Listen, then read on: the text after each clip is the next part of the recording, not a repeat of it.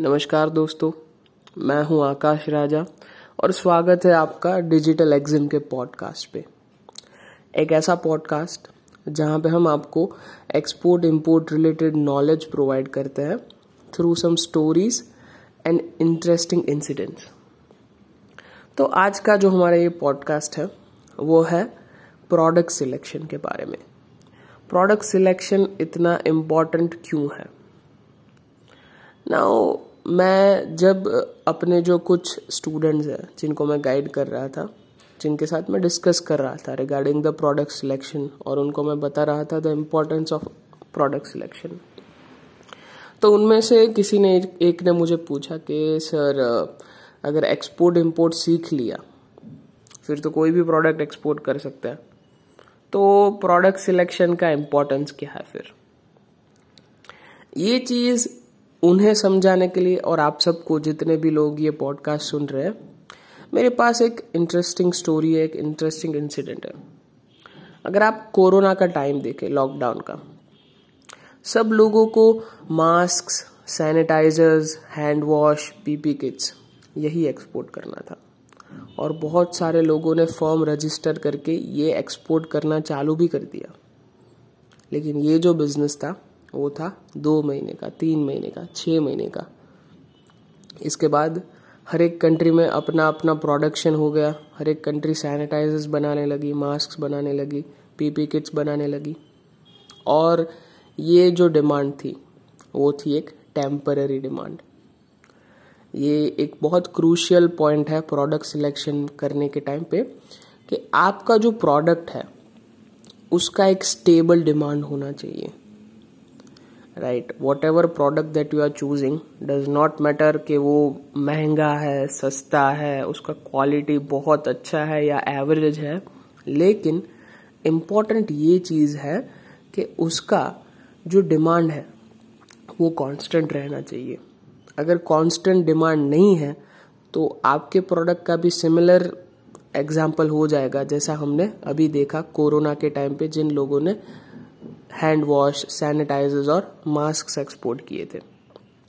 तो ये हो गया एक पॉइंट कि आपको अपना जो प्रोडक्ट चूज़ करना है वो ऐसा चूज़ करना है कि जिसका डिमांड जो है वो कांस्टेंट हो, स्टेबल हो। अगर बढ़ रहा है तो अच्छा है, लेकिन घटना नहीं चाहिए, एक स्पाइक नहीं होना चाहिए कि छत से बढ़ा और वापस से कम हो गया। ऐसे प्रोडक्ट्स में अगर आप डील करोगे और ऐसे प्रोडक्ट के साथ अगर आप एक्सपोर्ट स्टार्ट करोगे तो इनिशियली आपको बिजनेस मिलेगा, जैसे सब लोगों को मिला, लेकिन आगे जाके उसमें कोई फ़ायदा नहीं है। तो ये चीज़ हमेशा ध्यान रखनी है। दूसरी, हमें ये ध्यान रखना है कि जो प्रोडक्ट है उसका जो सप्लाई है वो कांस्टेंट हो। कभी कभी क्या है, आपने जो प्रोडक्ट सिलेक्ट किया है उसका डिमांड तो है, कांस्टेंट डिमांड है, लेकिन उसका जो सप्लाई है इंडिया में, जो आप उसको परचेज करते हो, उसमें कभी कभी थोड़ी चूक हो जाती है। कभी प्रोडक्ट की अवेलेबिलिटी होती है, कभी अवेलेबिलिटी नहीं होती, और अगर अवेलेबिलिटी होती है तो वो क्वालिटी अवेलेबल नहीं होती। तो ये चीज़ भी देखनी है कि अगर आप कोई प्रोडक्ट चूज़ कर रहे हो तो आपके पास, you have to make sure कि आपके पास उसका जो सोर्सिंग है, उसका जो परचेजिंग है, वो एक कांस्टेंट रहना चाहिए आपके पास।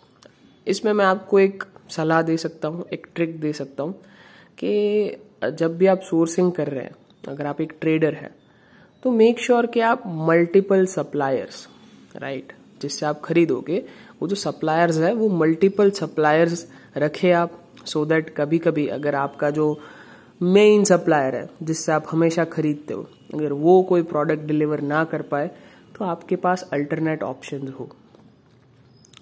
तो ये एक इंटरेस्टिंग फैक्ट था जो मुझे शेयर करना था कि कोरोना के टाइम पे लोगों ने किस तरीके से ऑल ऑफ अ सडन इतने सारे हैंड सैनिटाइजर्स और हैंड वॉशेस के बिजनेसेस स्टार्ट कर दिए थे, और आज वो बिजनेसेस ठप पड़े हैं। तो ये स्टोरी से हमें ये सीखने को मिलता है कि जब भी आप प्रोडक्ट सिलेक्ट करें, आप टाइम लेके सिलेक्ट करें। आप देखें कि आपके एरिया में कौन कौन से प्रोडक्ट अवेलेबल है, कौन कौन से ऐसे प्रोडक्ट है जो एक्सपोर्ट कॉन्स्टेंटली हो रहे हैं, और इसी हिसाब से अपना प्रोडक्ट चूज़ करें। मैं हूं Akash. Thank you for listening the podcast. आप जहां पे भी ये पॉडकास्ट सुन रहे हैं, प्लीज़ मेक श्योर कि आप डिजिटल एग्जिम के पॉडकास्ट को फॉलो कर रहे हैं। मैं मिलूंगा आपसे अगले पॉडकास्ट में with some other stories regarding exports and imports, और उस स्टोरीज के थ्रू मैं आपको नॉलेज डिलीवर करूंगा। Thank you so much.